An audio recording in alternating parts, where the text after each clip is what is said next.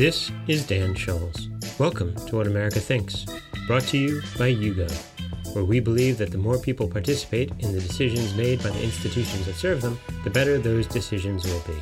Find out more at yougov.com.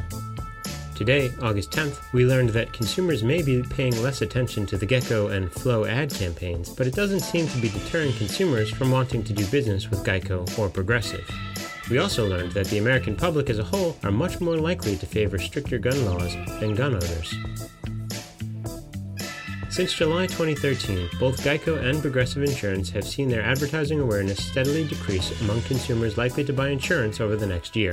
Yet, despite a clear decline in long term ad awareness, business seems to remain unchanged in two of YouGov Brand Index's key revenue oriented metrics.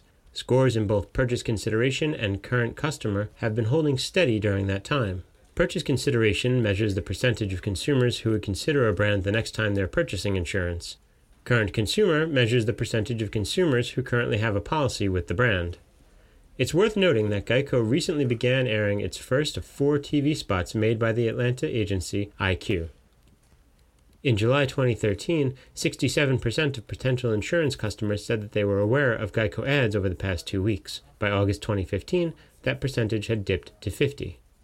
Over the same time frame, Progressive started with a 56% ad awareness and is currently at 47. Both brands still score more than double the broader property and casualty insurance sector, which shows a more modest decline in ad awareness. However, diminishing ad awareness has not meant a corresponding impact on purchase consideration or current customer levels. Geico has held steady for the past two and a half years, with 18% of potential insurance customers considering buying from them, while Progressive shows an uptick from 16% to 17%. Geico's current customer score is flat, with 10% being current insurance holders with them, while Progressive has increased from 8% to 9% over the past 30 months. American opinion about guns and gun control hasn't changed much in the last five years, but the latest Economist YouGov poll provides new information about how the public, gun owners and non gun owners alike, view gun restrictions while the trial of the 2012 Aurora, Colorado movie theater shooting was in its penalty phase. There are some limitations that gun owners would accept. They are just as likely as the public overall to support preventing those with a history of mental illness from owning guns. James Holmes, the Aurora shooter, while judged sane under Colorado law, defined as knowing the difference between right and wrong, was under psychiatric treatment and had legally purchased weapons he used in the shootings. Gun owners would also accept a five day waiting period for the purchase of handguns. Even 59% of those who currently own a handgun would agree. One in five Americans personally owns a rifle, shotgun, or handgun. Another 14% do not personally own a gun, but there is at least one in their household. Gun owners are more than twice as likely to be male as female. Conservatives and Republicans are nearly twice as likely as liberals and Democrats to own guns. And those in the Northeast are the least likely of those in any region to report owning a gun. There's a reason people own guns. The most important single reason appears to be personal safety. 77% of gun owners cite that as a reason to own a gun. Women gun owners are even more likely to say that safety matters. 85% of women who own guns say this. Nearly 9 in 10 of those who own only a handgun cite safety as the reason they have a handgun. Shooting, hunting, and sport gun use are more important to men.